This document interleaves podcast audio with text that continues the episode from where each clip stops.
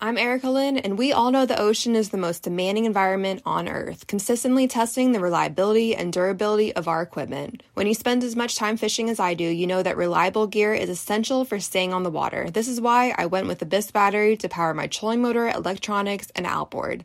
The guys at Abyss Battery are rattling the saltwater industry by manufacturing performance marine batteries specifically designed for sonar, outboards, trolling motors, and electronic fishing reels. They're also Bluetooth compatible, so I found checking battery statuses right on your phone while you're out on the water is a huge game changer. To learn more about why Abyss batteries are used by the pros and factory installed by premier boat builders, visit abyssbattery.com. Fishing like a local isn't just about catching fish. It's about connecting with the environment and the people who call it home. It's about hearing the stories and traditions that have been passed down for generations and sharing unforgettable moments with the people you meet along the way. Fishing like a local is having an experience that stays with you forever. And with Fishing Booker, you can experience it too, no matter where you are. Discover your next adventure on Fishing Booker. In South Dakota, hunting is our shared legacy, something everyone can be a part of. That's why we're focused on making our fields a welcome place for everyone. See how at huntthegreatestsd.com, where you can hear stories from sportswomen and learn what makes South Dakota the world's pheasant capital. While you're there, check out public land maps, hunting blogs, and season information for one unforgettable fall. Learn more at huntthegreatestsd.com.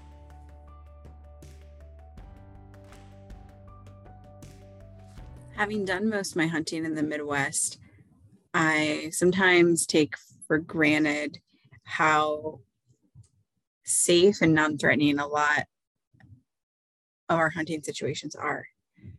There's not a lot of predators in Iowa like wolves and bears, hogs, gators. And you know, we have we have bobcats and mountain lions that pass through, but not a lot of threats as far as predators go while we're out hunting.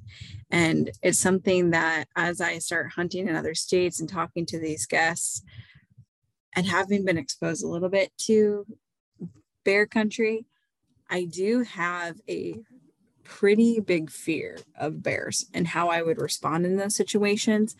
And we talked a little bit about that in this episode today as we have our guest, Nikita, and she is in Canada, and we talk bear hunting, overcoming fear, and a whole bunch of other really rad stuff. And let's just say I'm pretty motivated to get out there and go black bear hunting after this.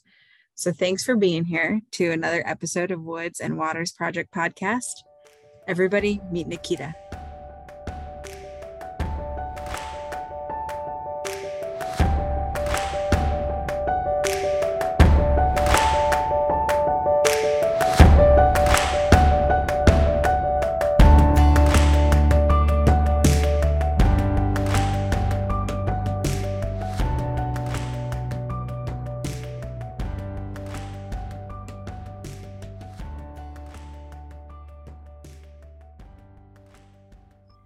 Nikita, thank you so much for being on the podcast. I am super excited to talk to you. You know, the guests that have been listening for a while know that I can go down a lot of rabbit holes. And especially when we have a guest that has done so many different things and there's so many points to talk about, like yourself. and I'm just very, very excited to have you on here and to get to know you and share your story and, uh, you know, hopefully some helpful tips and tricks along the way too. But thank you for being here. If you could, you know, introduce yourself, that would be awesome. Oh, thank you for the invite. It's pretty exciting. Um, okay, so uh, my name's Nikita. Um, I live in southeastern BC in Canada, and yeah, I don't know what else to say. Um, you are not a simple person by any means. There's so much more to your story. I got two kids. They're both teenagers now, but yeah, we do a lot of hunting and hiking and fishing, and we got a little farm and stuff. So, yeah. Did you grow up? Did you grow up hunting or like in the outdoors your whole life, or how did that how did that come to be? I did. Um, not hunting specifically, but my my grandparents and my uncles they hunted. The only women in the only woman in my family that hunted was my nana. Um, and she used to take me out here and there with her, but we were really big into fishing. So that was kind of what I grew up doing was the fishing. My dad was really into fishing. So yeah, that's awesome. And you know what I think is cool, and, and maybe we'll get more into this down in like later in the podcast, but something I've been thinking about a lot lately is I know there are people out there who women in their lives taught them how to hunt and fish and hike and all those things. Um, but not very many, right? Like our like especially like I guess like our like generation roughly of people, I don't know like how like old you are or anything like that, but I think we're like close same generation. And um I, I I don't know very many people that were taught by the women in their life, but I do think it's going to be interesting in 20 years what that looks like and who got them into the outdoors and what you know you being a mother and your influence on your kids and i'm just excited to hopefully be around long enough to hear that you know people talk about yeah. Their oh, moms oh, and their sure. sisters and their aunts and their female friends getting them into the outdoors i think that's so cool yeah I, I think it's going to be big, especially with the huge push in, into women with hunting right now. So yeah, it'll be good. Yeah, yeah it'll be it'll be crazy i think you know if if any any ladies are listening i had someone say this to me the other day something to think about and it's like humbling and something i've again reflected on a lot is any woman who's in the outdoor space who's really putting themselves out there and um, showing up in this way and uh, talking about it putting content out there doing that stuff like you're in a position to be an example right now because the amount of women that are getting into the outdoors is so great right now that this is kind of like if you want to pave a way like you absolutely can and the time is now because women want to do this do these things so i just think that's also like it's just interesting it's it's gonna be it's gonna be interesting looking back it doesn't feel like much now you're you know for myself growing up and hunting and fishing my whole life um it doesn't feel that different to me because it's always been a part of my life. But when yeah. you like step back and get out of like your bubble, it is actually significantly different and it's it's it's it's really cool. Yeah, it is. So, as far as be so you're quite a hunter now. So you didn't grow yeah. up hunting necessarily, but outdoors, fishing, everything. So when did you start getting into hunting and what has that looked like what has that transition looked like into how much you're hunting now regularly? Um, started when I started dating my now husband. Um, that was back in 2005. So that's when I started hunting. He um, helped. I always had an interest in getting into it. Um, my grandparents didn't live in the area anymore; they had moved away. Um, and so I looked to him to kind of help me get started. And I went and did my hunter's education, got my pos- possession license for rifle and that. Um, and then it kind of just took off from there. Um, I got it the summer of 2005 and I started hunting that fall season. And at first it was like, yeah, we hunted deer. That was pretty much all I hunt, had wanted to hunt. And then a couple years, uh, it just kind of built more and more and i got more and more into it as well um, interesting thing is when i first started i was petrified of bears like we went i remember we went out hunting and i lived out in the country and we could hunt up behind our place and we were hunting up there and we were hunting for elk and a black bear had walked across in front of the clear cut that we were going to sit in and call for elk uh, I was just a wreck. I was petrified. I was hyperventilating like bad. Um, when I did my outdoors education class at high school, we had a bear awareness part of the program, and it actually scared me more than anything. And from there, it kind of, yeah, I wasn't very comfortable. But as I got more comfortable hunting and being in the bush, it went away Oh, so that's okay. So I've mentioned this a couple times in the podcast. You've unlocked a, a, a soapbox, as I say, uh, for me.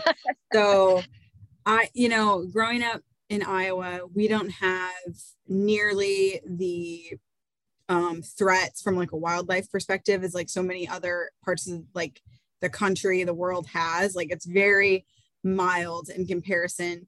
Uh, we don't, you know, we have we have predators that pass through, but we don't really have we don't have mountain lions, bears, and wolves. Um, you know, we've got an occasional coyote pack, which is very rare that you're going to be in that situation um, yeah. where they're where they're coming at you, right? So I've thought about that a lot as I've have been a hunter for so long, but now as an adult, I travel to other states and I want to, you know, do different types of hunting. I didn't really know I was afraid of bears. And I sometimes get on these like kicks where I will binge bear attack videos on YouTube or close bear encounters. And um, like I think about that and I've been in a couple places where bears are pretty close, but nothing, nothing too, nothing too crazy. Um, and I'm pretty, and I have a grizzly bear tattoo on my shoulder. Nice. and I think I just, I think I, I think I stamped my death. You know, like I'm a little bit, I'm a little bit, uh, like I don't know, I'm a little bit afraid of bears. I, I think yeah. about that a lot with some of the hunts I want to do. How I think I'm okay, but I think I would hyperventilate if I was not with people. Like if I was by myself, I think I'd have a hard time. Yeah. So how so is it have you gotten through some of that just from like going so much? Like just Yeah. Yeah. Okay. What just really what really turned it was yeah. And but what really turned it was I decided because I was starting to get hold on, it's getting windy outside. um what really started turned it around was when I um I started to get curious and I decided that I was going to try hunting for bear. And that's kind of when everything turned around and I started to get a little more comfortable and um yeah, I I don't know, it's hard to explain, but hunting them actually really helped me and it really helped me understand them better. Yeah. I think helped. I could see that. I I can completely understand that. And And do you primarily hunt bears with like hounds because you have hounds, right? Or now, now we do. We've only had the hounds for three, four years now. Um, but I've hunted black bear, spot and stock with a rifle, spot and stock with my bow, um, in a tree stand over a bait. Um, we're not allowed to do that in BC, but we traveled to Saskatchewan with some friends who do it there and then yeah and now we do it with the with the dogs. I still enjoy doing spot and stock though. It's i don't know. It's a more of a it's a big challenge. I shouldn't say it's a more of a challenge. It's a different challenge. Um yeah. hunting the bears with dogs is definitely a challenge as well but just different. Yeah. No i can see that. Uh a black bear hunt is definitely at the top of my list for you know like an out of state hunt or out of you know just not an iowa hunt that i would like to do. I uh, last year. Time is going by too fast, but last year we went to northern Wisconsin with some friends and bear hunted with their hounds up there. And I'm gonna just keep putting in for a bear tag to eventually be able to get my own that way. But my, I would agree that like that that helped with my with my fear of bears a little bit. Just even just that type of hunting, but I don't feel quite great about it yet because it was with a big group of people. They're up in a tree. We had like 17 dogs you know? It's it's yeah. not uh that's not a super threatening situation because you're not out there by yourself. You're not up you're not they do run down the tree uh you know at times but they want to get out of there. They don't really want to mess with you. Um yeah. so that that did help but i would love to uh archery uh hunt a bear in probably minnesota or canada. Um that's definitely a a top a top hunt for me. But it's kind of intimidating. Um, i would definitely say the whole brown bear grizzly bear thing is way more intimidating to me than a black bear. Yeah. um, you know which rightfully so if anyone is like aware of the differences i think they would be like all shaking their head like yeah that's way more intimidating because oh yeah. Yeah i think you might stand a chance with a black bear um, if they're threatening you where i don't think you stand a chance really at all with a grizzly bear. Um, well, it's it's interesting though because like here we say if a black bear is attacking you kind of thing um, to fight back because usually that means they're in predatory mode where usually when a grizzly is it's territorial and so they say if you play dead kind of thing they'll kind of beat on you a little bit and then they leave as long as you don't move um, that being said too we've definitely had some uh, predatory attacks here um, with the grizzlies a friend of mine was actually attacked during um, uh, bow season for elk. Uh, she oh had oh two gosh. cubs. Yeah. Is she um is she okay or was she okay or oh he, yeah he's okay or he, he um he ended up in calgary at the hospital and um he's got some nerve damage in his face and that but he's okay yeah that's good yeah it's it's crazy and i i, I know that um there's just a lot of really, you know, badass things I'd like to do. And I know that a lot of things I want to do require being in bear country, whether I'm hunting them or, you know, after an elk or something like that. Yeah. Uh, and I think I've seen all the survival, like what to do, read about it, you know, read all the stories about people who might have, if they could have changed something. I don't know if you can really be as, you know, super prepared for it until you're in that scenario anyway. No. Like what that animal is not they're not all carbon copies of each other. They're not all going to react the same. You're going to get a you're going to get a bear that's a little spicier than another. Um, yeah.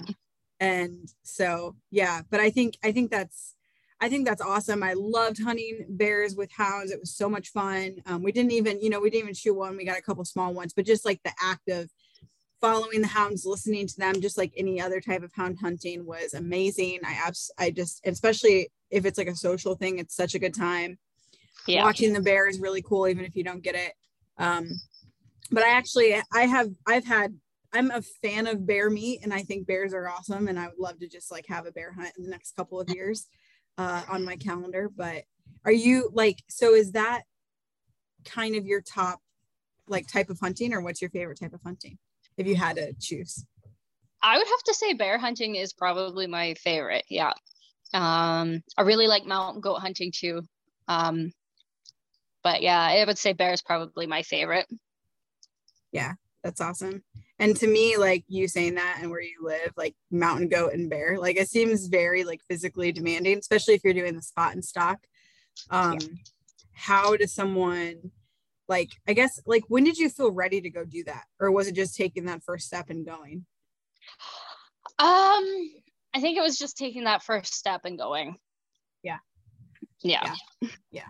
i imagine so. I imagine you have to almost get your butt kicked once to really know what you're up against and not that that happened to you maybe maybe it wasn't that like physically grueling or anything but i imagine i imagine it is yeah as far as mountain goat hunting, do you do that? Um, where do you go for that? Uh, around here, uh, we've got mountain goats. Um, most of the areas you have to get a draw for. Um, we do have a couple open areas more north, um, but I've drawn, I've drawn tags, and then I've also hunted in the open area as well. But that's pretty, it's pretty grueling that one, the hike, the hiking and that.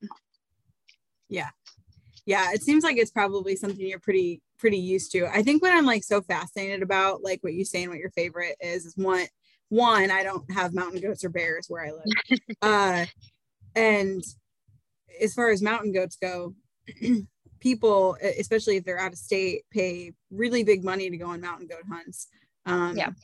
and they seem pretty physically grueling for the most part. Like it seems like it seems a lot of like a lot of uh, hiking a lot of packing a lot of yep. a lot of everything. Um and what i think is interesting about you saying that you didn't start hunting until 2005 is i know and you're going to be the second guest i had that has made mention of this so i'm and we didn't go super in depth with it but um sorry I had something just like go crazy for a second. Uh, the Extreme Huntress competition that you did. Yep. so that was like nine years later from you starting to hunt, really, to really get into hunting. So, like, I'm just trying to put it all together in my brain because really nine years is not a very long time, but a lot, I mean, a lot can happen, right? A lot of experience can get under your belt in that amount of time. So from going from like a newer hunter to doing a competition like that and just having like, you know, bear hunting and uh, mountain goat hunting being like your favorites, like that's like crazy to me because in, in, in a great way. Yeah. Uh, t- like talk to me about that. Like tell me how you got from point A to B. Oh, um, just um, I guess just learning, like constantly learning. Um, just getting out there lots and lots. Um, reading articles, um, talking with people. It building your confidence really I would say. Um, that competition actually built my confidence up a lot compared to before I left to when I came back. So, yeah, it's just different experiences and yeah. yeah. Yeah, I totally no, I, I totally understand. I think where I'm kind of like asking about that too is I teach a lot or host a lot of workshops or classes for women. Um, around typically around like bow hunting and bow fishing and some we've done some turkey hunting stuff and small game stuff uh you know mostly built around the midwest since midwest yep. since that's where i am uh and sometimes like even for myself what i think is just really cool is even though i've been hunting my whole life there's certain aspects of different types of hunting or certain nuances of like woodsmanship that I felt or feel that I'm lacking or wish that I was better at. And sometimes I feel behind the ball a lot of times. And I sometimes I see that with uh, women that I get in classes and workshops, like, hey, I'm just getting into this and I'm 35 years old or what, you know, whatever their situation. Yeah. I've had I've had women and men, especially if we do like co-ed stuff, I've had anyone from 18 years old to 75 years old. We had a 75 year old man getting into turkey hunting wow. for the first time. Um, it was awesome, you know, and like d- depending on the person, sometimes they feel like they're just like so behind. But yeah, it's amazing if you want to do something bad enough, like how actually great you can be at it. Some of the really, really amazing hunters or the really, really amazing archers or shooters that I know or hikers that I know haven't been doing it their whole life. They've been yeah. doing it for a fraction of the time, but it became like an obsession or it became their passion or they didn't let anything get in their way kind of thing. So I think it's I think it's awesome to like talk about you getting into hunting in 2005 and then nine years later again nine years shorter long depending how you look at it but to be in like yeah. a competition with other really amazing women i know a couple of those women that were in the competition um, we had Randy Clark on the podcast not that long ago. I, I think it was at the same year. Not as me, no. Yeah. Okay. I didn't I didn't think so, but I was like trying to play that back in my brain. But Randy was in on that competition and she's a forester in Colorado and a houndswoman and just a total badass. Uh, and she has not been doing it her whole life either. Um, but I would say she could probably run circles around just about anybody who has yeah. been, you know. So I just I think that's I think that's rad. And I think it's important to highlight that man or woman, whatever, uh, like the stuff you can do and how much you can oh, learn yeah. in a short period of time. Because yeah. I imagine the ladies that you competed against, was it six? Is it six ladies? Is that There's how it works?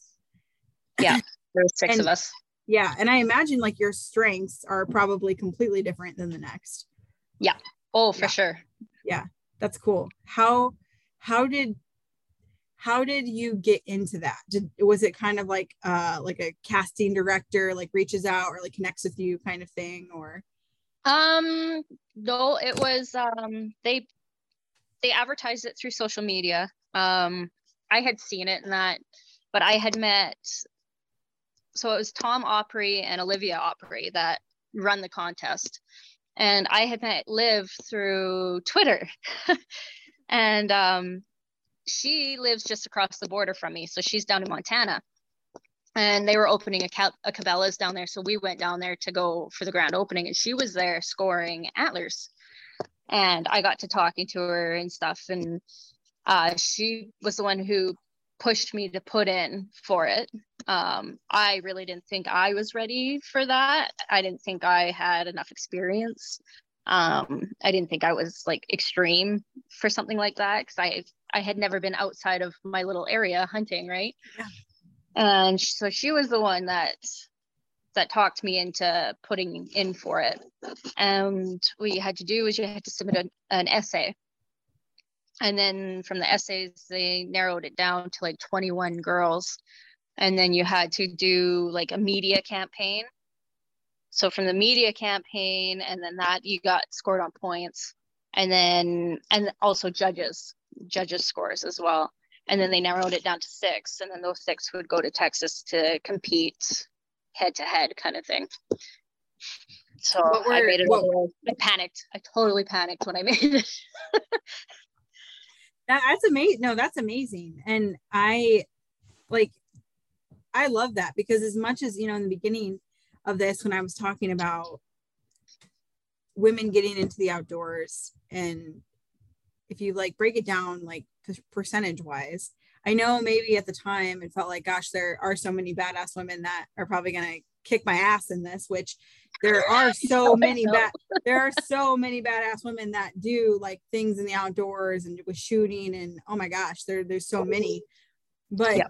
really, like if you look at the whole grand scheme of things, the amount of women that are in hunting right now, they only make up like a couple percent of hunters yeah. and outdoorsmen right now. Um, especially in 2014 2015 like that's i mean that's that's so freaking awesome. It really is. It really really is. I think that's great. What were like the main like skill sets you guys had to have? Was there um was there kind of like a set skills that you had to specifically have to be a part of it nope nope nope um they had multiple different skills competitions while we were there um, that ranged in all different types of strengths, but there was no specific skill set that you needed to enter that competition, which is kind of cool. Yeah, but that's cool. That is really cool. I had a, um, and I'm almost like afraid to talk about it too much because then people like hold hold me accountable. but uh, uh, I uh, talked with a casting director for the show Alone. Oh yeah. Um, like uh, just a couple months ago, and I just wanted to understand and hear them out because they had reached out to me. I had been reached out to about Naked and Afraid, if you're familiar with that show, uh, a couple a couple of times, and I didn't really respond. And that was that was over two years ago. And my family had said, "Well, if Alone ever reaches out to you, that's that's the real deal, you know." And I just yeah, like, yeah, well, I don't want to do that, so I just like let that be. And they reached out to me a couple months ago and my whole family was like you have to at least talk to them which i think was so funny that my family did that because my parents even though they think like i'm great and are very proud and all that stuff they definitely err on the side of like caution like they oh, definitely oh. are like oh don't do that you'll get hurt oh don't do that but then when it came to the show alone, they're like, you got to do, do it. it. You got to try it. And I was like, what? I was like, you know, I'm afraid of bears. And that's, it's in Canada, which, you know, where they go specifically is there's a lot of yep. bears, my understanding. Um, I don't know how to build a shelter. I mean, not well, not really. Uh, so but then i'm talking to the director and you know she just she just wanted to know kind of what i felt were my strengths so i go over some of that and she she liked you know the you know for me it'd be more of like the archery and the trapping side of things and some yep. foraging which she was like great with and then i started binging the show and half of the people are like legitimately survivalists like they teach survival in like the middle of nowhere type classes I teach archery. Like it's not yeah. quite the same deal, you know? And um and I got in my head and I'm like, okay, not not this year, but maybe in the future I will I will consider it. But uh yeah, it was kind of I know it's not the same like type of competition, but in my head, I was like, I was very in my head. I'm like, there's no, I am not your yeah. girl. I'm because they want to have more women involved. But I feel like yeah. you could be on a Alone just based on what I know about you. I feel like you could be on Alone, and you. I, I, I, did get approached a couple times, but that was when my kids were fairly small. Yeah, and I was like, mm, no, yeah. I'm not leaving my kids. I got approached for Naked and Afraid too, and I was like, I no, no, I don't do naked. I'm no. I know. I know. I and it's not it's not that it's not that I think that anyone who does the Naked and Afraid show is like I don't I don't think anything negative of those people oh, at, no. at all. Um, but in They're my mind, yeah, a super brave for multiple reasons. And I think the show is even more legit now than it used to be. I think at the time, I to me, I felt like it would make me look really silly to do it in oh. my mind. But I, but again, I don't look at anyone who does that show and like think they're illegitimate because because of no. it. Uh, but in my mind at the time, I was like, uh, is this gonna make me like look bad? Because I had just started, you know, I've had my podcast for two and a half years, and that was about the time that I got reached out to. And uh, I was like, I don't know, like it doesn't seem right, but I, I do think it's pretty badass. And I think anytime you're put in like that reality show situation, there's also the like I know there's some smoke and mirrors and like stuff that happens yeah. behind the scenes that is irritating. Um and I'm sure that wasn't any different with that. Like, you know, maybe not on purpose, but I'm sure that was a thing. Um, yeah. yeah but yeah it's just it's just interesting. And uh I, I don't know. I, I guess just to put it out there alone is looking for more badass women to do that show. So if anyone's interested i can give you the contact information. It's not hard to get a hold of them uh and they are looking for more women to do it. So i think it'd be a cool opportunity for someone. I just don't think i'm i yep. just don't think i'm that person. Uh, i don't know and I don't want to be away. I don't. I can't imagine being away from kids. I don't have kids. No. But I have a ten month old puppy, and I don't even want to be away from him for that long. I can't imagine. No, no way. No. no. Maybe when the kids are like grown. Yeah. Maybe. Yeah. Right the now. longest, the longest you'd be gone the longest is probably six months, and that'd be like top max the longest, I would bet. Yeah because I don't think anyone's made it past like 90 days. Yeah. Um, but even that, that's, that's long with when yeah. you got kids. yeah, that, yeah absolutely. Absolutely. And people are walking away from, you know, their jobs. Like most of these people have to be walking away from their jobs. Um, a lot of jobs aren't going to let you be gone for that long and take you back either. So yeah. um just crazy. I have a lot of respect for people who do that stuff. Uh, even though I'm a coward. I'm, not, I'm not doing it. Not a coward. yeah, not a coward, but no. just yeah, just not the not the right time. Not the right time. yeah. Um, but you got did you get like second place in that competition? Yeah, yeah cool. That's yeah. awesome. What did it like come down to? If you don't mind me asking, like what does it like what did it come down to in the end? Just kind of like a vote overall? honestly i'm not even really sure. Um yeah. that's what i kind of understood. Yeah. Yeah.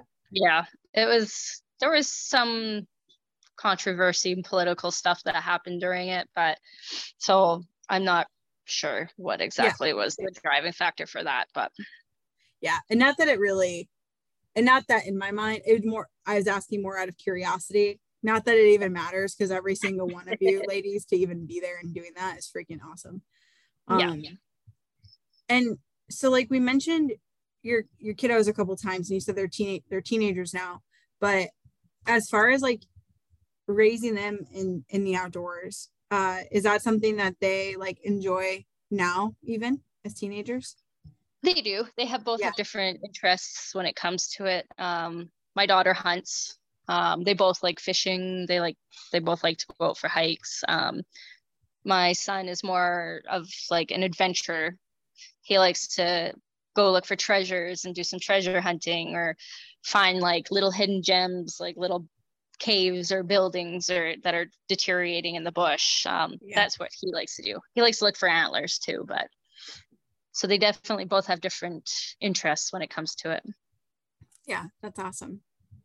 That's really cool. I've been as a, adults now. Uh, I have two brothers, and I would say, uh, and I think they would agree. Maybe not not now, but when we were younger, I was definitely I'm the the middle, and I went hunting and fishing with my dad more than anybody else did growing up, um, just because of I think our interests and how it all worked out. But like now, we're all very uh, very much outdoorsmen. Um, my older brother is really into hiking and camping and like through hiking, like extreme kind of stuff. Yeah. Um, just exploring, traveling. My younger brother is an avid hunter and loves loves to fish, uh, lo- loves all of that stuff. But you know, camps. We grew up camping. That was our family vacation. Is that's all that's all we did was camp. Um, but you know, if he can like go on a badass hunt and then like be in a hotel, he'd probably prefer that. Where my older brother's like, let's sweat and be rained on out in the outdoors, but I don't want to go hunting at all. Uh, and so I feel like I'm I'm in between. I'm very lucky because I have a sibling who I can do one thing with and another one I can do the other stuff with, which is pretty cool. Um, That's pretty cool. Yeah, and like we were, you know, I think uh raised differently kind of too. So it's just cool like as an adulthood um how that all kind of worked out, but it was just part of our what we grew up around and I think something I'm like hyper aware of now. My my full-time job is I plan hunts for youth in the state of Iowa. I work for a nonprofit and my oh, job cool. is to coordinate hunts for them. Yeah, I love my job. I have an awesome job. Uh, very grateful and it's been very insightful and just really rewarding because um, I mentor a lot of the hunts as well. And it's just interesting, like watching kids get into it or like parents like there's so many parents out there who they weren't raised around it or they don't hunt or fish but they really want their kids to be you know they really yeah, want them to be exposed and it's it's really neat to be a part of. Um and it's something i think about like if i ever have kids like how how am i going to do that? You know i can't force their interests but uh how can i expose them in a non-threatening way where they respect mm-hmm. it you know? Um, yeah. yeah and i just i think that's i think that's awesome. Like were they going along with you from a young age or with you and like your hut like with your husband or what did that look like yeah they um from the moment they were born we um would take them out with us.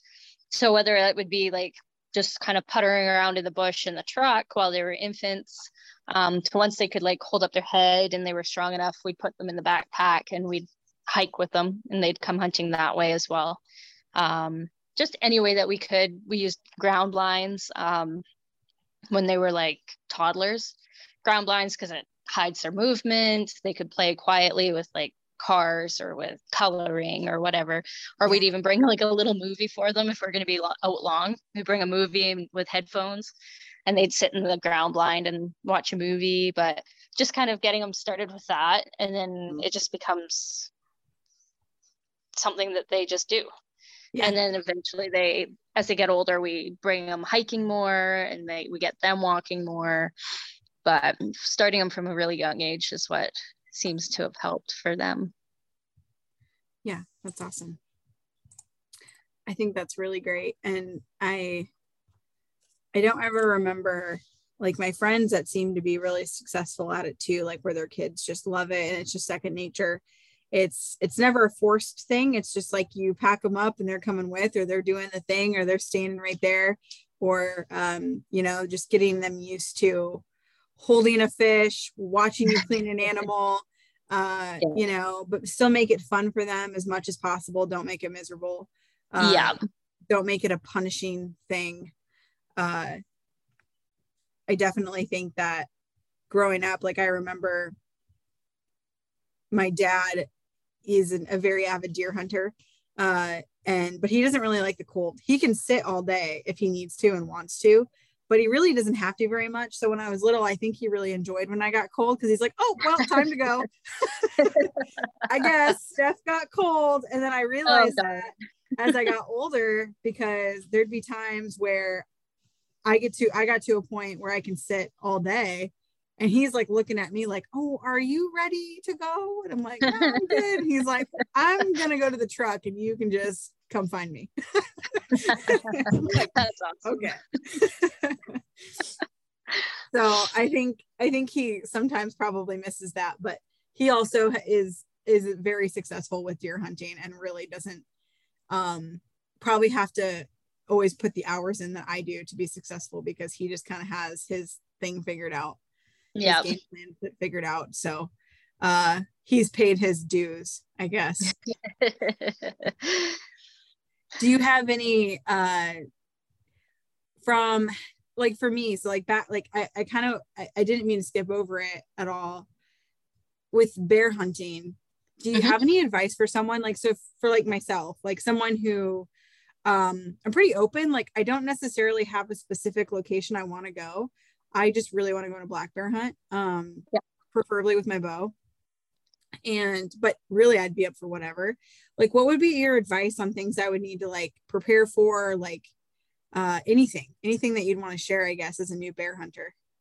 Um, it would really depend on what type of bear hunting you're going to do. Um, in general, though, I would say making sure you're comfortable with shooting your rifle um, or your bow. Um, knowing what yardage you're capable to shooting out to. Um, and then really studying the bear anatomy too, because their hearts aren't in the same spot as the deer. Um, they're located lower. So really getting to know like the anatomy of a bear and where your kill spots are going to be would be a big one. Um, yeah, and then depending on what type of hunt you're going to go on, it really depends on what you would need to prepare for that as well. Yeah. Yeah. And it really like it seems like that I mean that would be the advice that I would give for, you know, anyone asking me that question on anything else, like getting to know getting to know your weapon of choice and practicing if you can and understanding the animal as much as possible. I mean, that makes a ton of sense. Like, you know, something that we've I talked about a little bit on this podcast that I've learned from from my boyfriend. He's a snow goose guide.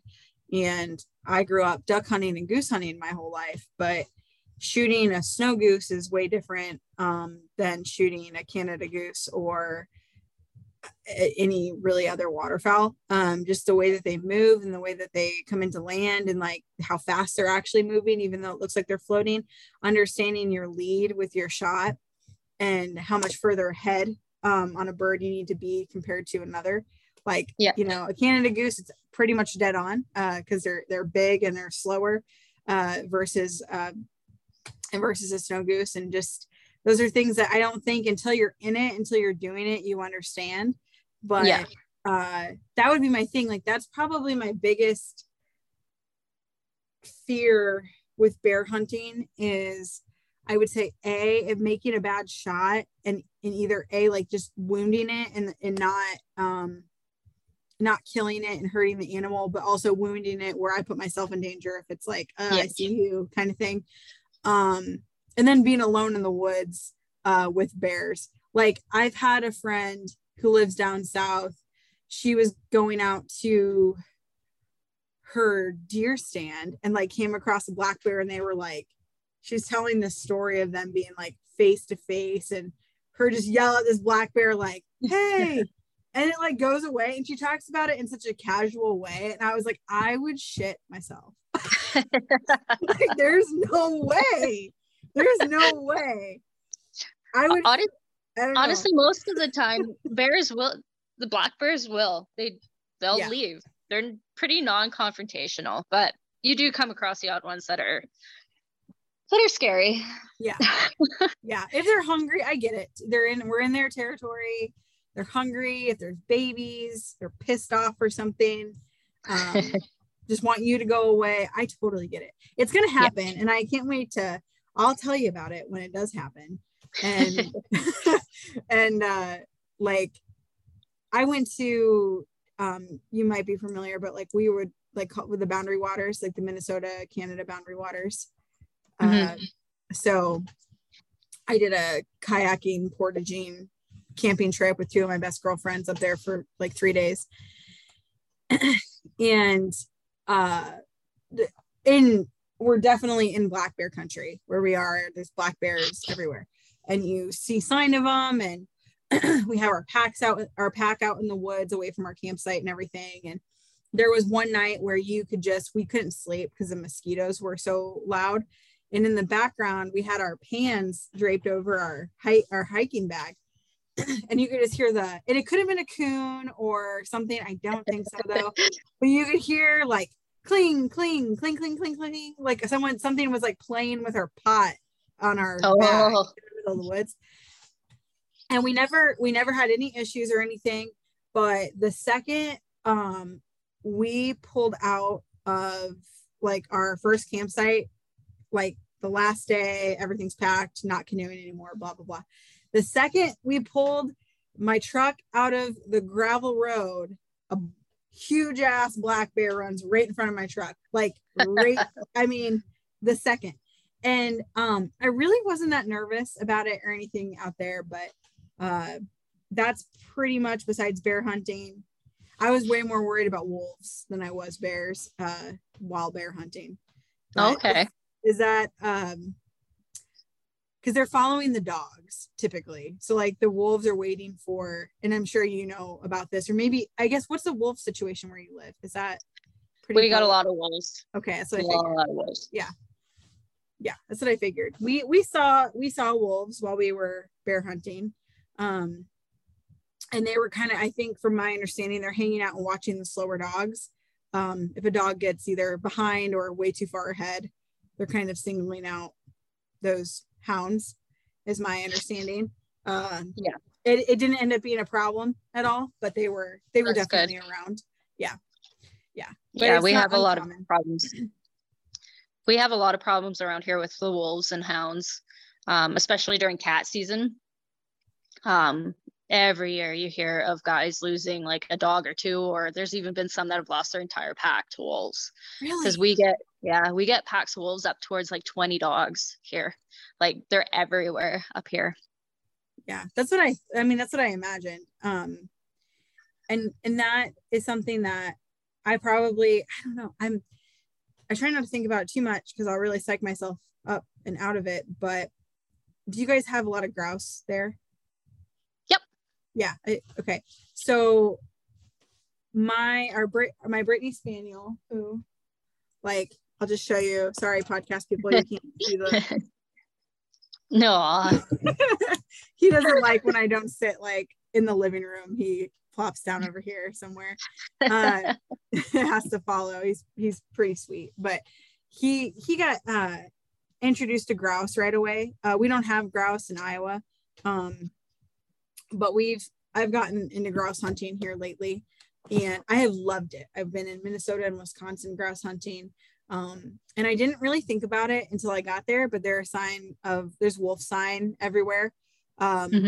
there, the last grouse hunt we went on, there was clearly a wolf that we had like pushed out, like we had walked in and on our walk back, there wasn't scat and prints, and on our walk back, there was scat and prints. Like we had just you know, probably missed this wolf. And I've been thinking about that, like as I get into it, like I love my dog like a child, and he's not very big. And I can't imagine hunting one single dog because I'd be so afraid of him getting singled out and pushed away from us. Um, yeah. I think that's a real problem. And like it, it kind of freaks me out a little bit, but we'll see. We'll see how that goes because I can't be afraid you know, of everything. So yeah, it, it is tough though. You put so much time and energy into these dogs and just to yeah. It's yeah, we just we almost lost one of our dogs this year, not to wolves, but to the river. And that was pretty scary. It was um it definitely rattled her up too. She after that she wouldn't cross any rivers. So Yeah. Not if they were fast moving, she wouldn't go. It rattled her cage a bit. Yeah. How long have you, um, like personally, been hunting with hounds?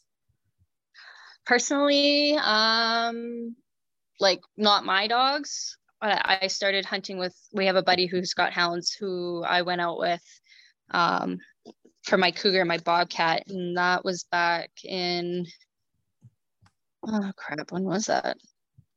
28 2017 2018 somewhere in there so we hunted with him a few years before we got our first hound we got our first hound four years ago Awesome. And you have you have a bunch of them now, yeah right? yeah yeah. Do you what do you what type of uh what type of dogs do you run? What type of dogs do you Uh, have? we have a black and tan coon hound. Um, she's the one that she was. We had two of them, her and her brother. Those were our first ones. Um, our his her brother is up with a friend in Prince George now hunting bear, um, and we kept her. And then we've got a Plott hound. Uh, we've got American leopard hounds, and then Awesome. we've got two two pups that came out of our Plott and our leopard hound that we kept. Yeah, that's cool. That's super cool. I I didn't I just, you know, I love I love dogs in general and could talk about dogs, especially hunting dogs, working dogs all all the time. Yeah. Um and that's like a whole different world for me too. I feel like I got in pretty deep with it and sounds like you are the same. I I didn't Yeah. grow up or doing that at all. Um Nope. and it has been, you know, we coon hunt. So in Iowa, we just we do a lot of coon hunting. Um, and we have train train walkers, but we have Oh, friends. walk. Sorry. yeah, yeah. is it like a running walker? Probably. She's uh part running, part treeing. cool. She's half and There- half, yeah. Yeah, that's cool. I I'm just like I don't know. I never had like a big judgment of like houndsmen. I know some people look at that and think, "Oh my gosh, you're putting your dog in danger. You're overworking them. You're not treating them right, blah blah blah." And I would say for the most part there are extreme examples of houndsmen not caring for their dogs appropriately, but those dogs like they want to do that. They want to they Oh. want to chase that animal in that track and they want um they, they want to do you know they want they live for this just like Yeah. your dog lives to you know point or flush a bird um and it's been so cool to be a part of that world and have friends that like i said did the the bear hunt the hog hunting um i wish that was something i was exposed to if i could go back in time and like have something that i would have been exposed to sooner it would have been probably hunting with hounds i think Yeah. Yeah, it's it's pretty cool. I know my husband really wishes he we would have got into it sooner, but Yeah. At the time living in town and having a bunch of hounds. yeah it's hard it it's is. super hard i can't yeah there's no there's no way uh and you have to be pretty dedicated to the hunting too uh are yours pretty much bear hunters then uh mainly bear, but they do Yeah. cat as well. It's cougar Yeah. and bobcat. cool that's awesome you i would imagine you have a pretty plentiful like bobcat and cougar like population there is it pretty Yeah. good Yeah. Yeah, it's not too bad. Yeah. Yeah. Do you guys do you guys have turkeys there Yeah, we do. you do Yep. okay all right i know canada is not just one like small little place uh, canada is large but as a whole but um i've i've talked to multiple people who said that they don't have turkeys in canada so There's like, lots of areas that do not have Okay. turkey. Um, BC, I think us and so we're the East Kootenays, and then there's the West Kootenays right beside us. We're the only ones in BC that have turkey, and then I think Ontario is the next one that has turkey. okay yeah that makes sense like there's no i was gonna say there's no way that the entire like like canada as a whole doesn't i feel like there's parts of canada that are prime spots for turkey Yeah. do you have do you but you have raccoons as well right i'm not We do. Um, in our area, we don't have a whole lot, but if you go towards the coast, the west coast, um, there's a ton of coons back over there. We Yeah. don't have enough of a population base here to hunt coon, much to my husband's dismay. um, I'd rather not have them in the area because they're destructive. But Yeah. um, where I get my hay for my horses, he's got coons on his property, so he invites us to come out and we get to hunt the coons on his property during season. So it's not too bad. Yeah that's awesome. I i don't have like an urge really to leave iowa because of my friends and family and i just love the state as a whole but and it's so goofy uh but i get it. Jacob my boyfriend has been a coon hunter since he was nine years old and um competes uh with his his uh his female and they do really well and she, she's a great she's a great coon hound but he lived he was in a relationship where he lived in texas for a while and he lived in montana for a while. And Oh, ultimately he like comes back to iowa because he we have good coon numbers. Like that's Yeah. why he lives here. And it's so funny to me because he loves like hunting deer and bear and hogs with hounds like he loves that but he is a coon hunter through and through and i just think that is hilarious um because coon hunting is amazing like it not Yeah. downplaying it but when you just say it out loud that he pretty much keeps coming back to iowa because there's ra- there's raccoons here that's just like goofy out loud uh because he could have hounds for whatever he wanted but raccoons is his poison that he picks Yeah. so so it's his niche. Yep, it is. And it's I just think, you know, where we live is is okay for it, but like running hounds for coyotes. Um, I just started doing that this last season for the first time. I'd only ever called them before. Um, Yep. never ran hounds for them. And I lo- love it. Like I almost was frustrated that we did it with some friends because I'm like, we had permission on this property for these specific hunts, but we don't own Yep. this property. We we personally don't have permission. We got it through our buddies that we were going with, right? And so Yeah. like the reality of me having hounds to hunt coyotes with is probably pretty low. Uh just if we're not gonna move. Um but it's it kind of sucked because I had such a good time and loved it so much that I'm like, I almost wish you wouldn't have exposed me to this because I want to Oh. do I want to do this. Like I Yeah. want to do this and we can't do it regularly, you know. So Uh, um, yeah. yeah, I don't know. Yeah, we But- got friends in uh, Ontario that run coyotes with uh they've got walkers and that's actually um his uh kennels called fast track kennels. And we got our walker pup from him and he runs coyotes. And yeah, he's like it's just a blast. It is so much fun. Yeah, I like I I probably need to get someone like that on the podcast just to like I don't know, just talk about that side of it, I guess. Um, you know, hound I mean, really no matter what animal you're pursuing with hounds, it's kind of the same story. Like the guts of it are kind of the same, you know, like listening to your dog and the track that they're on and understanding what they're saying to you and um approaching the animal and all of those things, you know, and all of it's kind of the same, but it it's not though. If you get a chance to hunt behind hounds for different animals, you should just to just for perspective, you know. Yeah. Um, it's it's really neat. What's your like next adventure? What's something that you're pursuing next, or what what does life have in store for you coming up? Um, I'm not really sure. Um, I would like to eventually go for caribou, but um, the caribou numbers aren't doing very well in BC. Um, they just moved it all to LEH, so there's no longer an open season. Um, when we were up sheep hunting in northern BC, we could have had that opportunity to hunt caribou, but they were right up at the top of the mountain with the sheep, and we nobody had a caribou tag. So, um, but that is one that I've always wanted to go after. And I would really love to be able to go to like, like the Yukon and hunt for caribou. Um, but time and money and it's Yeah. just Damn that time. a dream right now. yeah, right. just a dream at the moment. Maybe one Yeah. day it'll come. Yeah. Yeah. No, I totally understand. I totally understand. If you could only pick like one, you know, either hunting or fishing or just one thing, I don't even like asking that question because I could not answer that question. But uh, like, if you could pick something, like, what would it be? To do just that? Yeah, just that. Uh, hunting. Um, hunting for what though? I'm not really sure. I don't know.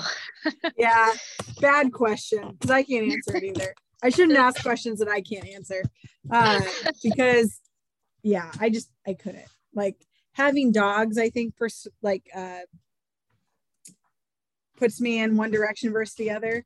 Uh, you know, wanting to uh, hunt with my dogs, but yeah, at the same time, like for me personally, I love turkey hunting. Um, but pretty much whatever is coming up next in season is what I look forward to the most. Yeah. Sorry, letting my dog out there. That's okay. yeah, it's it's a hard one. As far as um like I know it it's it seems like it's important to you to kind of just be someone to help encourage women and youth to get outside and to get out hunting and all, all of those things and i really relate to that and admire that because you know same same like i, I want to empower people and encourage them to just get out there and even if they don't become this like intense hunter it's not even about that it's also taking a hike and being just more familiar with like your surroundings and what is outside. Yeah. Just getting out there, just doing it, being out. Yeah. Yeah. Cause I just I think I you know, on one hand, I don't want everyone to become a hunter. I don't want every single person to become a hunter, you know, because no. it is kind of like a special, it's a special thing. But I think everyone needs to try it. like I yeah. I, re- I really do because I just think I've just I just think it's life changing and I think that it's healing and all of those things. So for you to put yourself out there in the way that you have and like represent that I think is a big deal. And um I just appreciate like you sharing it because sometimes I'm sure I know for me sometimes I wish I just deleted my social media because it's kind of annoying and there's negative things and oh, people's opinions yeah. and feeling this need to show up a certain way because you know if you don't you're going to get scrutinized by maybe probably other hunters even. Um, yeah and it's just that's frustrating. Like it's it it's just really frustrating. Um but i really appreciate you showing up and doing it because people have to kind of see what is possible and you've done some really cool stuff so. Thank you. Yeah you're so welcome. Is there any uh, parting words or w- words of wisdom that you would, would have for our listeners? Um, I would say that if you're sitting on the fence, thinking about getting into hunting or anything, that just just go for it. Like if you if it's not for you, it's something you can walk away from. If it you may find your new passion. Like um, if you're a woman who's trying to get out there, see if you can find a lady who'll mentor you. Um, a lot of times I find sometimes women can be better mentors than the men. Um, but at that, there are some wonderful men out there that can mentor you as well. So it's just a matter of getting that confidence and just going for it. Yeah, I agree with everything that you just said. There are wonderful people out there who are more than happy to take you along. And there are bad eggs out there for sure but i think overall um like as a majority i think most people like in outdoor spaces want you to have a safe and awesome experience and just be there because there is something um as someone who's mentored people watching someone else's success or experience and like just being a part of that is really special. And i think there's a lot of people who would be more than willing to take you out hunting or fishing or you know yeah. whatever adventure you want to go on. If you if you look there's somebody who would be willing to take you. So i yeah i wholeheartedly agree with that thank you so much for being on the podcast and just like sharing your story and who a little bit about who you are i feel like we like just skim the surface with it because like I I mean maybe you're just like really humble, which is awesome. I, I don't know because like I know that you've done some pretty badass stuff and where you're living and what you're doing, I think is uh is pretty incredible, inspiring. So I'll make sure to share your information so people can follow you and hear from you thank and you. everything. And yeah, so thank you again for being on the podcast. Thank you so much for being here for another episode. Love and appreciate you guys. Leave us a review on iTunes. And until next time, get out there.